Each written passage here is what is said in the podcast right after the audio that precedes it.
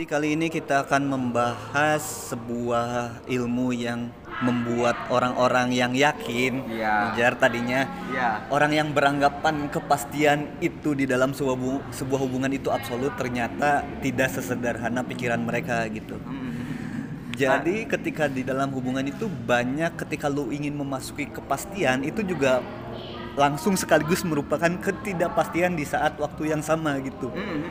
Misalkan lu ketika berpacaran dan ingin naik status levelnya ya yang satu-satunya yang pasti itu cuman menikah gitu. Ya, dan untuk- menikah pun tidak menjamin kepastian itu hidup selamanya gitu. Ya. Menikah pun banyak lubang-lubang ketidakpastian di situ. Ka- karena karena gini kan ya beberapa ya mungkin untuk di kita nih untuk di kita di negara kita adalah kepastian itu kan apa ya nilai kepastian itu kan ketika kita berhubungan ya terutama di Hmm. negara kita itu adalah sebuah apa kepastian itu pasti sebuah uh, tolak ukurnya itu kan menikah ya karena Hmm. kan cuman kan yang namanya kita sudah terjun di dalam dunia pernikahan pasti kita juga akan mendapatkan nilai-nilai yang ketidakpastian gitu loh. Iya. Iya. Tapi tapi seolah-olah kita juga tidak punya pilihan lain gitu. loh. Iya. Ketika kita ingin Iya, iya, menaikkan iya, level iya. kepastiannya itu ya ke mana lagi selain nikah gitu. Iya, iya, karena kan emang udah tolak ukur secara sosialnya kan emang kayak gitu gitu.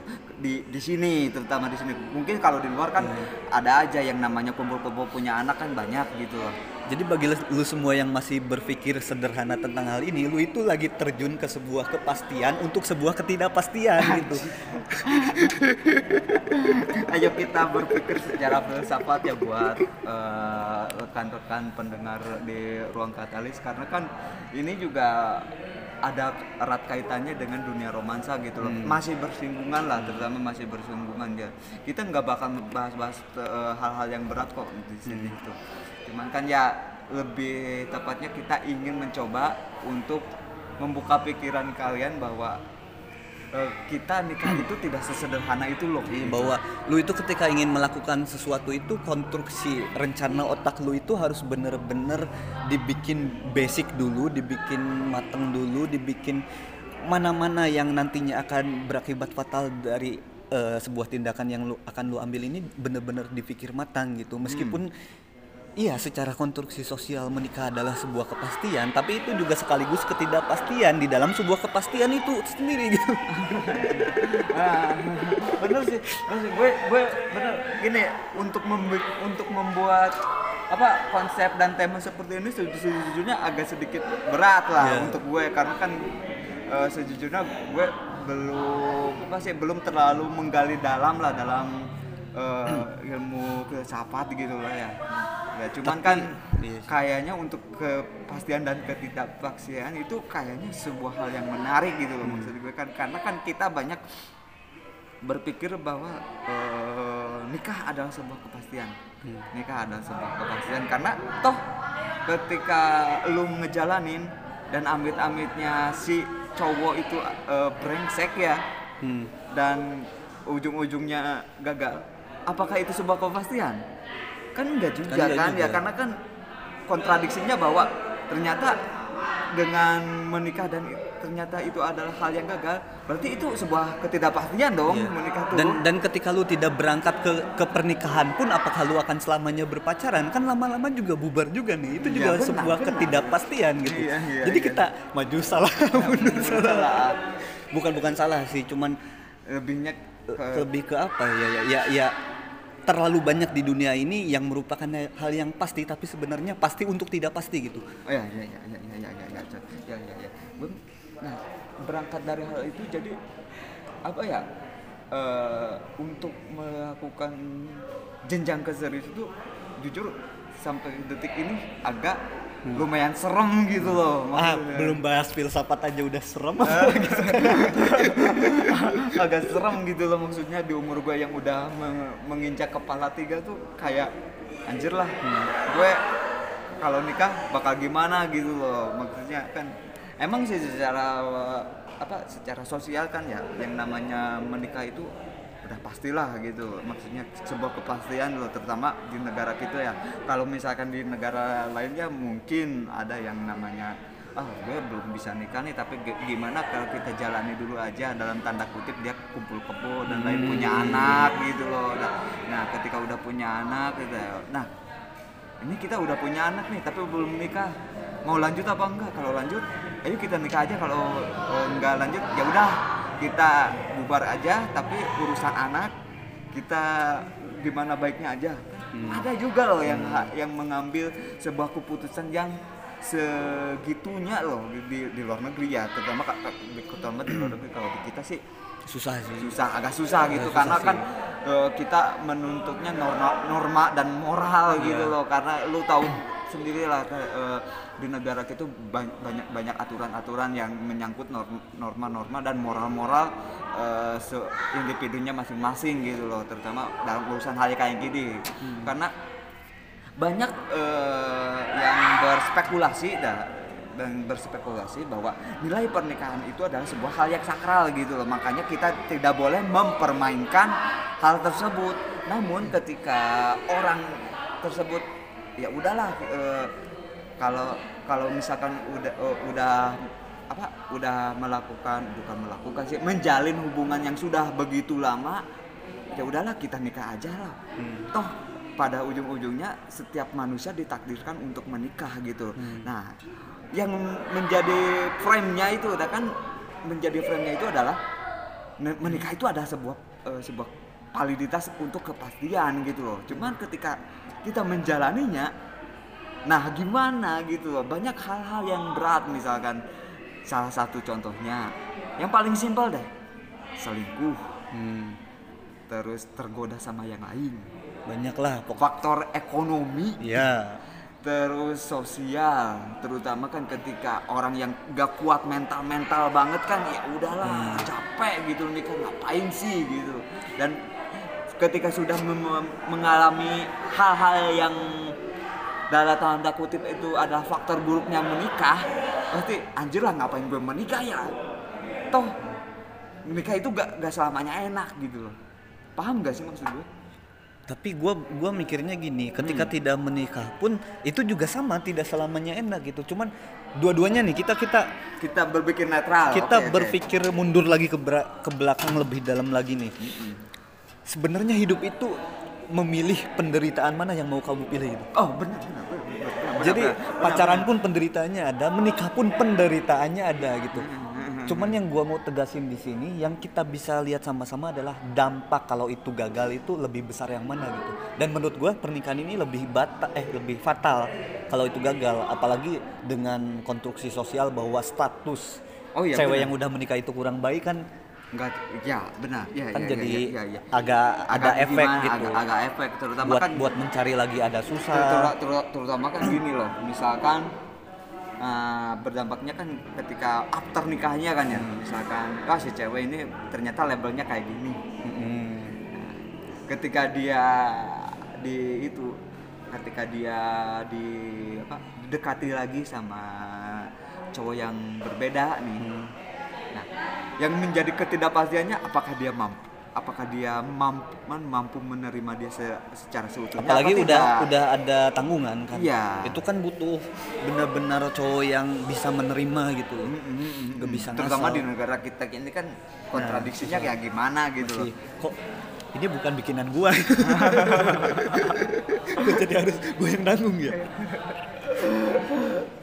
ya bukan ya gimana ya Glan itu kan sebuah sebuah pilihan sih lebih tepatnya kan sebuah pilihan bener kata lu kan ketika kita hidup itu pasti bukan bukan mempertanyakan ke, ketidakpastian dan kepastian sih tapi lebih mem- memilih penderitaan. Hmm. Nah benar. Jadi- ketidakpastian akan ke eh kepastian akan ketidakpastian juga betul. Cuman itu kan frame-nya itu di depan gitu. Iya. di balik itu ada ada akar masalah yang menyebabkan kepastian akan ketidakpastian ini Ah, yaitu ah, adalah ah, hidup harus memilih sebuah penderitaan gitu. Ah, ah, hidup ah. adalah memilih penderitaan gitu. Misalkan lu milih punya anak tahu nggak Oh, benar. Banyak yang gini loh, Dan. Ketika memilih ada anak dan gak punya anak tuh kan kan ada sama-sama penderitanya masing-masing iya ada tinggal kita nyamannya di mana Terutama kan di, di kita itu oke lah untuk urusan nikah mungkin adalah kepastian. Hmm. Oke lah kepastian. cuman kan afternya kan kita harus memilih lu mau punya anak atau enggak Hmm. nah itu kan beda lagi urusannya bukan urusan kepastian nikahnya tapi kepastian lu mau nggak punya anak? Lu mau nggak? Nggak Hmm. punya anak? Gitu kan. Di sana kan ada plus minusnya gitu loh. Hmm. ada plus minusnya. Uh, jadi gue gue agak sedikit gue agak sedikit trigger lah uh, soal punya anak dan nggak punya anak nih. Uh, ke triggernya itu di salah satu channel YouTube adalah uh, cewek nih berjilbab. Hmm. Uh, dia itu melontarkan sebuah pernyataan yang di mana pernyataannya itu menurut gue agak sedikit kontradiktif dengan nilai-nilai agama gitu terutama agama kita ya. Hmm. yang dia itu memilihnya child free lah gitu. Seperti iya, iya. seperti uh, itu di uh, apa di di luar negeri kan ya ada kan yang pemikiran yang child free gitu loh. Cuman si cewek ini tuh yang yang apa yang me- melontarkan pertanyaan itu banyak dihujat bro sama beberapa terutama ibu-ibu rumah tangga lah gitu. Itu orang-orang yang memegang kebenaran sebagai kebenaran yang tunggal tuh biasanya. iya gitu. Ngapain lu gak punya anak? Gak, gak mengikuti sunnah lu Hmm. apa lah gimana gimana lah gitu.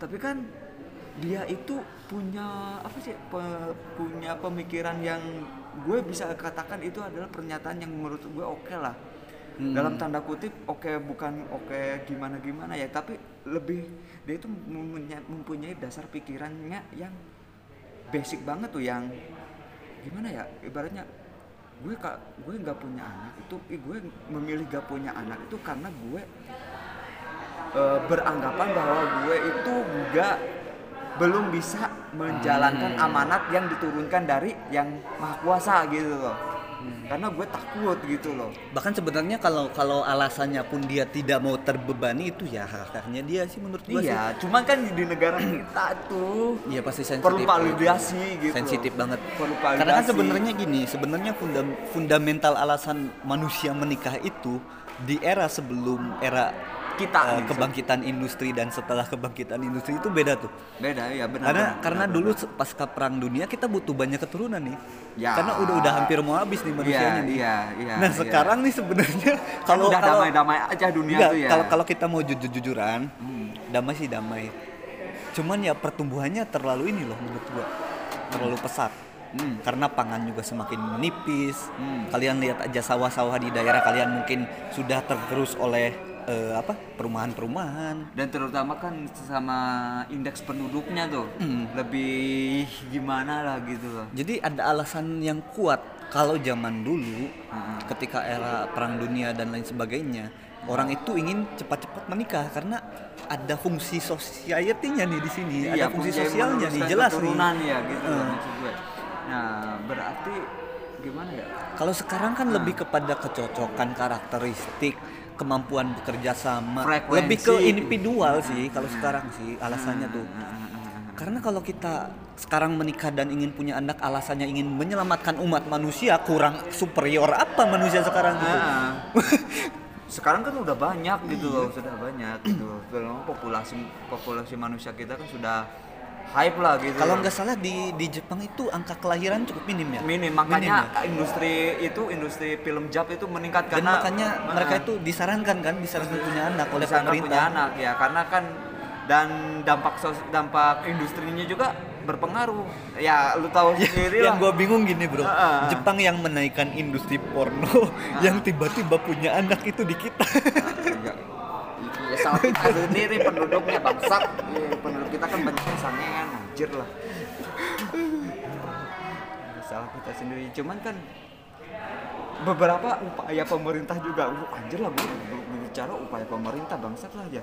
Maksud gue beberapa upaya pemerintah juga kan ada yang namanya KB gitu loh. Tapi kan untuk efektivitasannya juga kurang gitu loh. Nah gue gue tuh heran tentang itu juga ya tentang KB misalkan. Hmm. Kenapa banyak sekali di presentasikan oleh pemerintahnya itu justru pada saat penduduk kita belum sebanyak sekarang gitu. ah iya sih ya iya iya bener iya bener. Mungkin karena habitat ya dulu kan punya anak 10, 7 Ma gue eh keturunan ma gue juga punya anak tuh 15 bro asli. Kayak kalau gak salah 15 deh. Kalau nyokap gua sih sembilan bersaudara sih tapi itu udah Nenek- banyak ba- asli. mamahnya eh nenek nenek gua berarti Nah, sembilan asli, bersaudara itu udah berarti udah me- apa, kalau di agama kita itu udah punya dua kali sakaratul maut, satu kali sakaratul maut anjir. kan kalau empat empat empat empat kali empat punya anak tuh kan setengahnya ya. Kalau delapan. oh rasanya gitu Iya. Kalau delapan kan udah satu kali berarti rasanya tuh sakaratul. Oh ya, kalau misalkan ketika orang-orang pengen tahu nih eh, gimana sih rasanya sakaratul maut, tanya aja ke mbak-mbak lu, bangsak. Ah. ya udah ya gitu sih maksudnya. Nah, balik lagi soal ketidakpastian dan Hmm, ke- gue tuh pengen balik ke sana dari Eh, tadi eh, cuman eh. bentar-bentar Nah, ke kepastian dan ketidakpastian nih. Menurut gue nih ya Jalan, yang menjadi framingnya tuh di di kita itu eh, untuk menentukan ketidakpastian dan kepastian itu eh, framing yang apa bukan framingnya tuh kan ada penghalang gitu loh. Penghalangnya ya sebuah itu sebuah entitas yang namanya menikah gitu loh. Enti- entitas yang namanya menikah gitu loh. Karena kan di kita itu nikah itu adalah sebuah kepastian. Nikah adalah sebuah kepastian.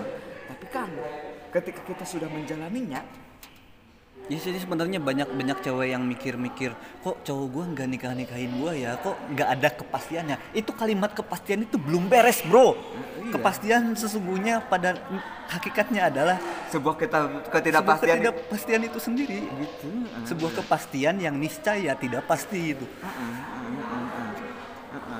Eh, kita kita eh, apa kita pinggirkan dulu deh yang namanya konsep takdir dan nasib.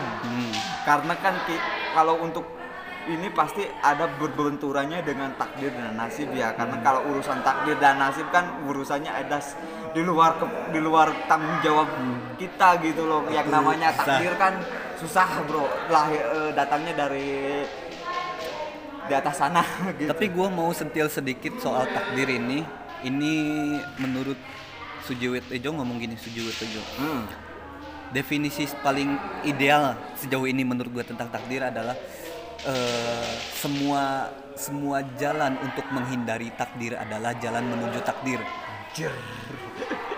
berat berat Jadi ketika lu udah menghindar menghindar menghindar dan tetap kejadian, berarti ya udah itu ya takdir lo. Tapi tapi kita nanti dulu deh kalau ke arah sana deh. Eh. Soalnya banyak skeptis juga. Banyak- banyak skeptis yang jujur aja eh, gue juga agak ngeri juga sih soal takdir dan nasib gini berangkat dari lu nih yang podcast sebelum podcast ini lu ya, sebelum podcast nih lu berbicara soal eh, ketika seseorang mati itu takdir Hmm. Nah, yang bunuh diri takdir apa nasib? Nah, gitu kan. Pertanyaannya, Itu pasti wah jadi per- perdebatan. berdapatan gitu loh. kaum kaum yang memang sangat eh, religius pasti akan mendukung segala upaya opininya bahwa itu adalah takdir gitu. Mm-mm. Kalau kalau memang tidak takdir, eh kalau memang itu bukan takdir ya pasti diselamatkan gitu. Ketika dia bunuh diri kecelakaan lah atau apalah. Tapi tetap kontradiksi. Kenapa kita bisa meniatkan untuk bunuh diri. iya? Kenapa kita, kan itu niat, niat itu kan harusnya nasib kan? Iya. Iya sih, benar benar ya ya. Nasib nasib kan yang bisa di itu ya. yang bisa dikontrol karena itu Eh, eh. kontrolnya dari diri kita gitu. Apakah Tuhan sejahat itu untuk mengendalikan kontrol kita sehingga kita mengontrol ke itu kan tanda tanya juga itu loh Ah, tanda tanya benar benar. benar. Gue juga mikirnya kan ketika orang ketika ketika lu berbicara soal bunuh diri nih yang yang jadi keingetan tuh soal kejadian Chris Cornell sama Iya, Chester gitu. Anjir lah, bener sih, bener. Nah, kenapa kok memutuskan bunuh diri gitu? Kenapa kok memutuskan bunuh diri kan kan karya udah bagus, ini udah oke gitu, karir udah menonjol, kurang apa lagi? Tinggal nikmatin enaknya aja kan gitu. Terus juga kenapa lu harus mati gitu kan? gue sebenarnya pengen ngomong sesuatu tentang takdir dan nasib cuman ketika gue ngomong waduh gue pasti diserang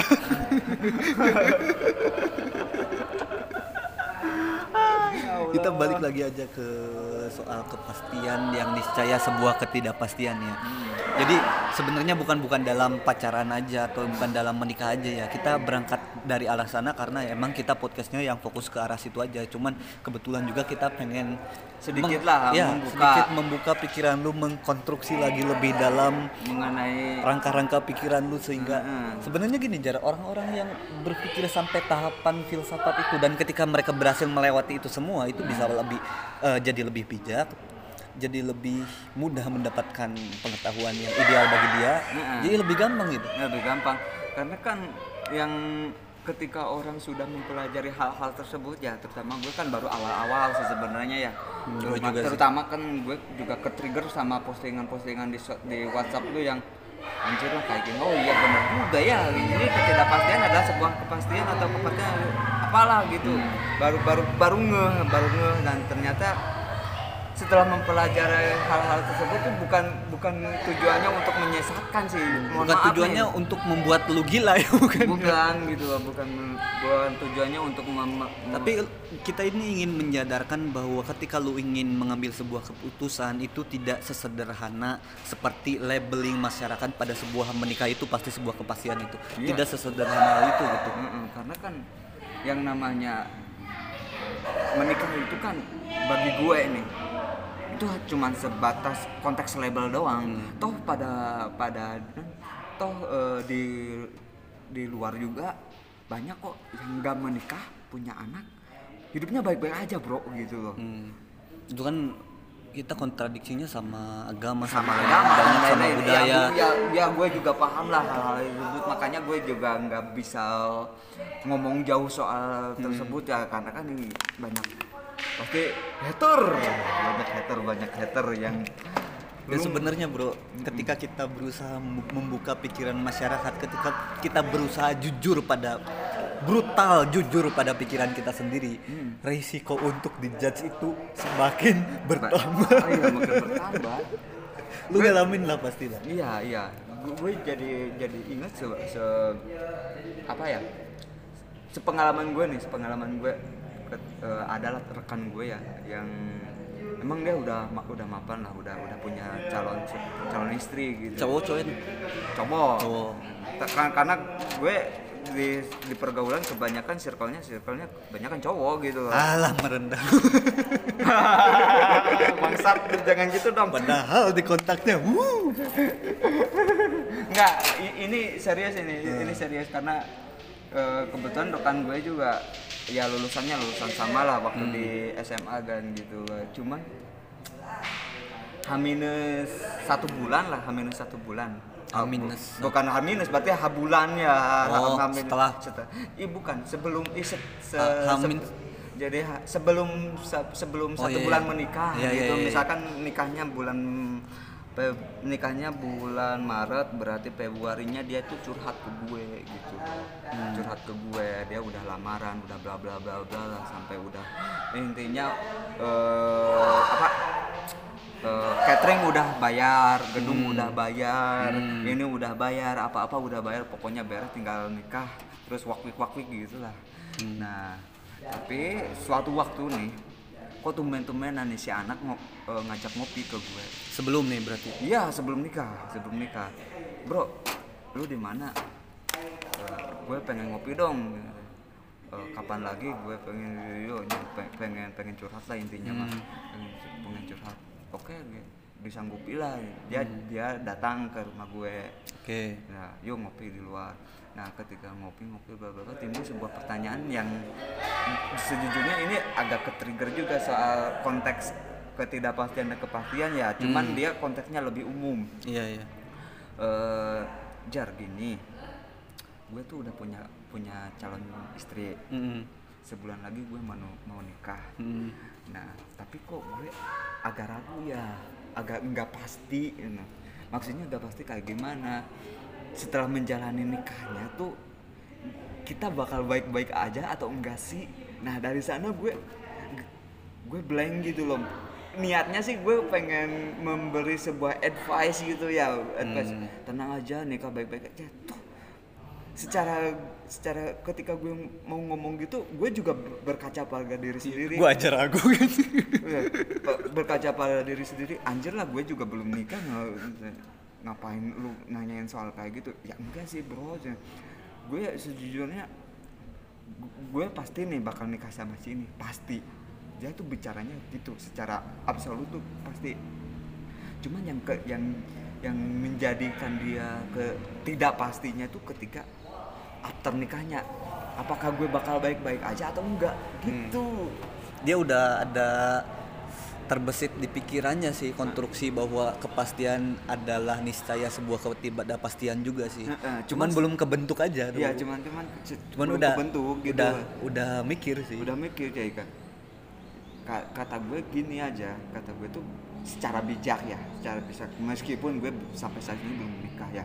Secara bijak gue gue ngomong ke ke dia tuh sekarang mah jalanin aja apa yang sudah digariskan sama Tuhan. Bukan gue bu- gue- bukan bukan menunjukkan secara ditakdirkan Tuhan karena gue juga takut ya apakah ini takdir yang bagus atau enggak. Gue takut. Tapi jalani aja apa yang menjadi story lu.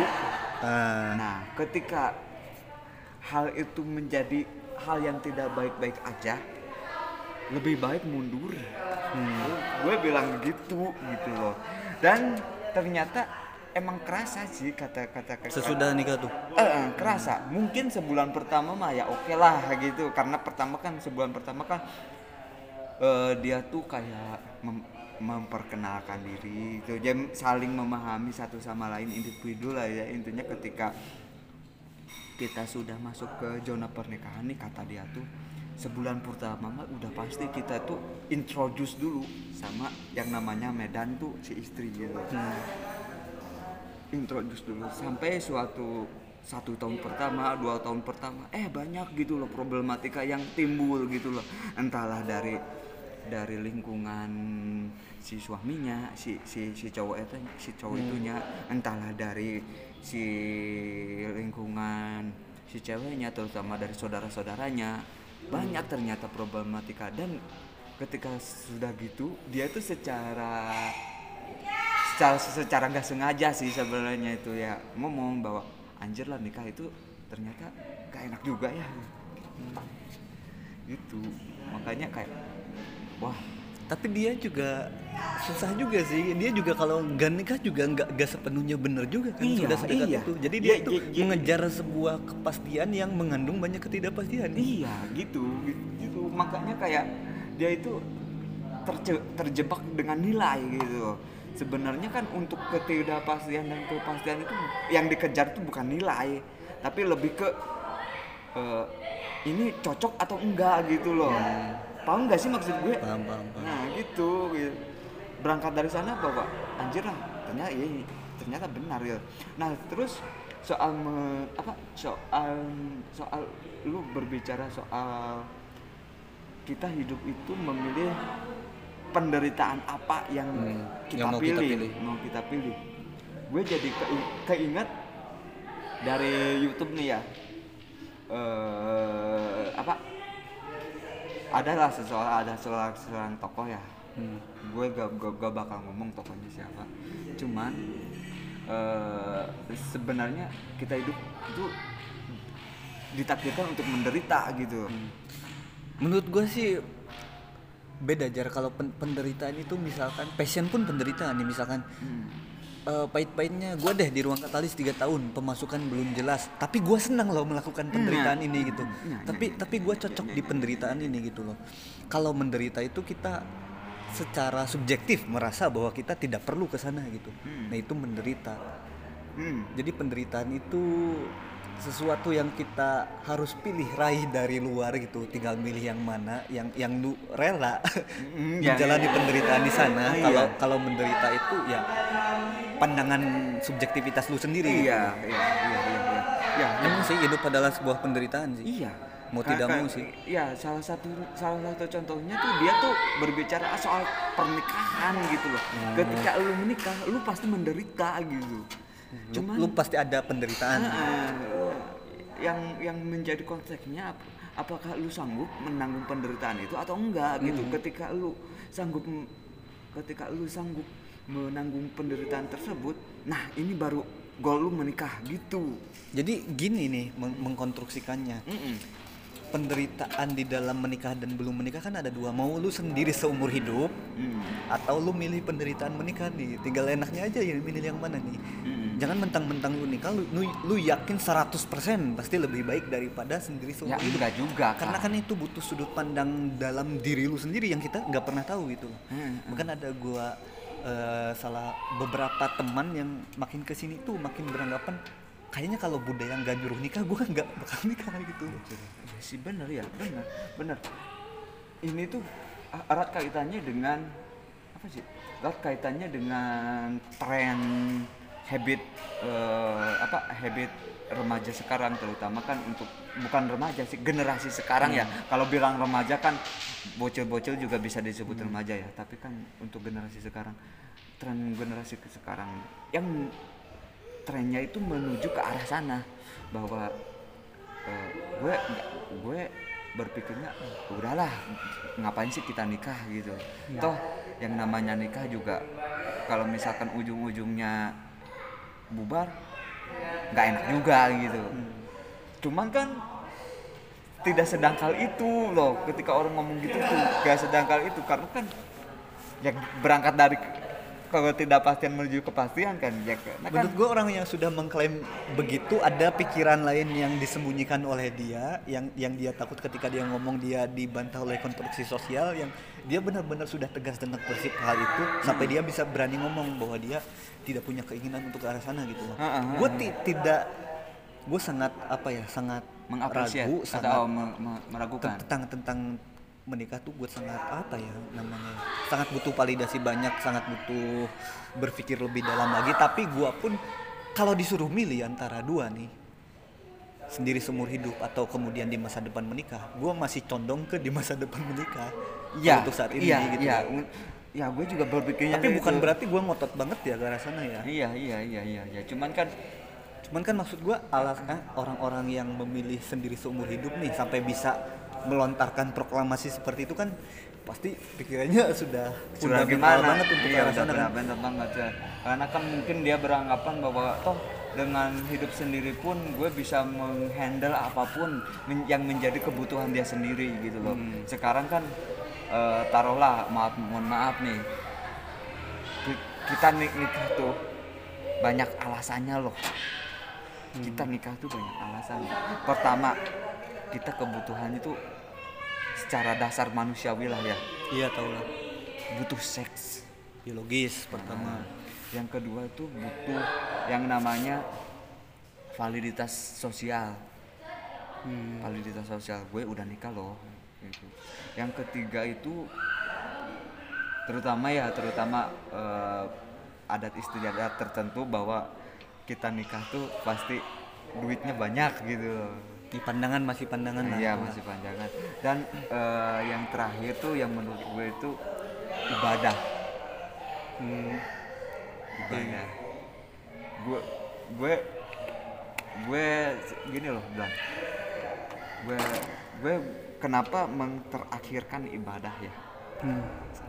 Sejujurnya kan yang di, di, di kita tuh kan ibadah tuh menjadi prioritas ya.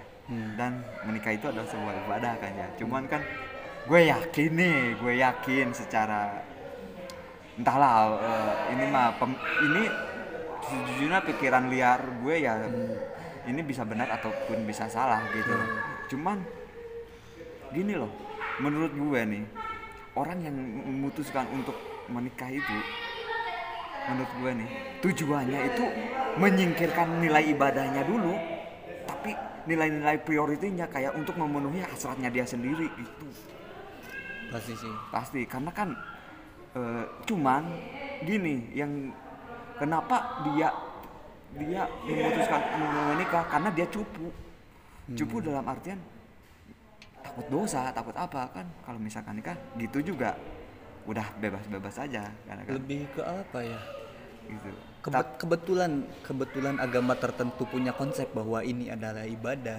Ya udah sekalian aja gue pengen ini kok. ya Gitu loh. ya ya cuman kan eh, gimana ya yang dikejarnya itu bukan nilai itunya tapi nilai iya iya ngerti gua ngerti gua. maksud gue paham gak sih? Gitu tapi mohon maaf nih tapi kita kita nggak menjudge uh, apa pun ya. nggak menjudge apa pun nih karena eh, sejujurnya gue juga masih cuman ini dangkal gitu eh, cuman pemikiran liar doang. kecurigaan kita aja lah. Eh, kayaknya memang itu alasan yang kuat deh Ya, gitu. karena gitu karena karena alasannya yang kayak yang gitu yang kuat.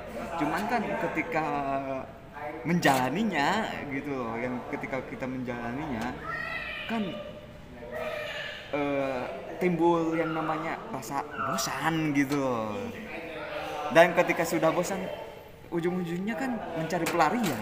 Ya, sebenarnya kan konsep ibadah yang dimaksud juga sebenarnya kan kita berdampingan bersama nyari tujuan hidup bareng itu yang lebih lebih lebih itu lebih lebih bagus gitu loh maksudnya lebih lebih, lebih tepatnya seperti itu gitu lebih idealnya tuh ibadah yang itunya gitu Nah. seluruhnya bukan itunya doang gitu. Heeh, gitu loh Kak. karena kan gini loh gue apa ya gue sangat salut gue sangat salut sama orang yang sudah meyakinkan bahwa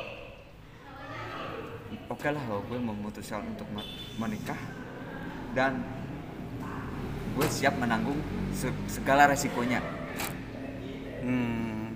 itu gue anjir lah lu kok bisa se itulah se sehebat itu memutuskan sesuatu gitu loh maksud gue kan dia udah paham bahwa mungkin kepastian mungkin menikah itu eh, ketidakpastian eh, gitu. eh, mungkin dia udah paham menikah itu adalah punya nilai ketidakpastian gitu loh cuman kan anjir lah ini ini cewek ya, ini cowok keren juga gitu loh.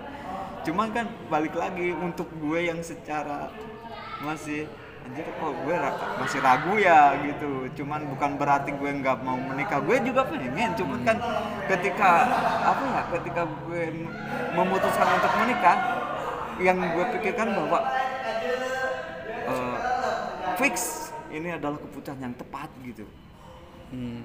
Kita tidak mungkin eh, mencari sebuah kesempurnaan dalam hal apa pun, tapi Iya, setidaknya iya. itu ideal bagi diri kita gitu. Iya, ideal bagi diri kita. Toh pada akhirnya ketika seo- seseorang menikah eh, banyak kok beberapa yang eh, yang kurang gitu loh. Hmm. Ti- Tidak tidak yang kita tidak selamanya sempurna gitu loh. Karena apa ya? men- yang namanya apa beberapa apa beberapa pandangan masyarakat ya eh, untuk untuk menyempurnakan sebuah kehidupan itu terutama kita ya yang men- yang notabene makhluk sosial Hmm. eh, yang ber, ber- apa yang dikonsepkan untuk saling berpasangan menikah itu adalah penyempurnaan kehidupan gitu loh Hmm, itu juga konstruksi sosial yang bisa diperdebatkan sebenarnya. Mm-mm, gitu Jadi itulah banyak kontradiksi-kontradiksi yang berangkat dari kepastian yang niscaya tidak pasti di dalam sebuah kepastian itu Ah, ah, sendiri. ah, ah, ah. Buset. bener anjir lah gue ngomong ngomong gini kayak yang panjang banget lah tuh di sini tuh gue tujuannya bukan menyesatkan kalian ya sekali lagi cuma kan kayak eh, kita itu bertujuannya untuk lebih bijak. Lebih bijak dalam mem- memilih dan membuat sebuah keputusan dalam kehidupan. Terutama yang berkaitannya kebetulan yang berkaitannya kita ini dalam urusan romansa gitu loh. Karena kan yang namanya romansa itu validitasnya kan antara pasti dan tidak pasti.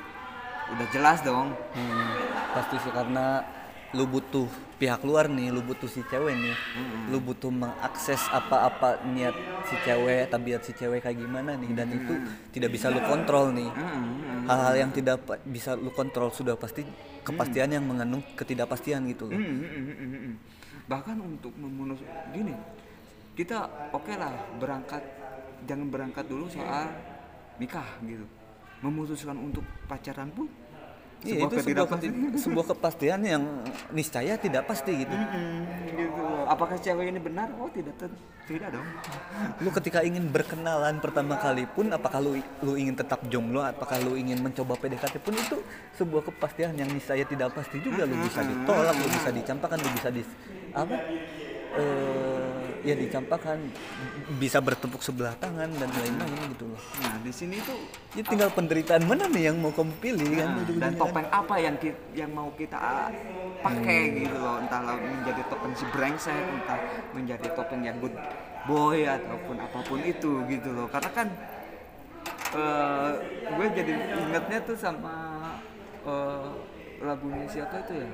Yang dunia ini panggung sandiwara Hmm. ya secara terbuk secara realistisnya secara realitanya toh itu benar gitu loh. Kita itu kadang-kadang bersandiwara juga loh kayak urusan kayak gini tuh. Anjir berat gue main kayak gini anjir lah.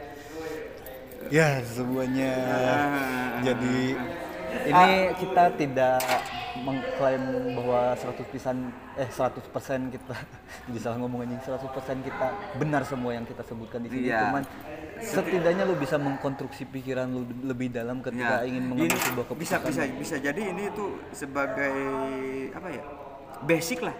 Basic dalam sebuah pemikiran untuk memutuskan keputusan gitu loh.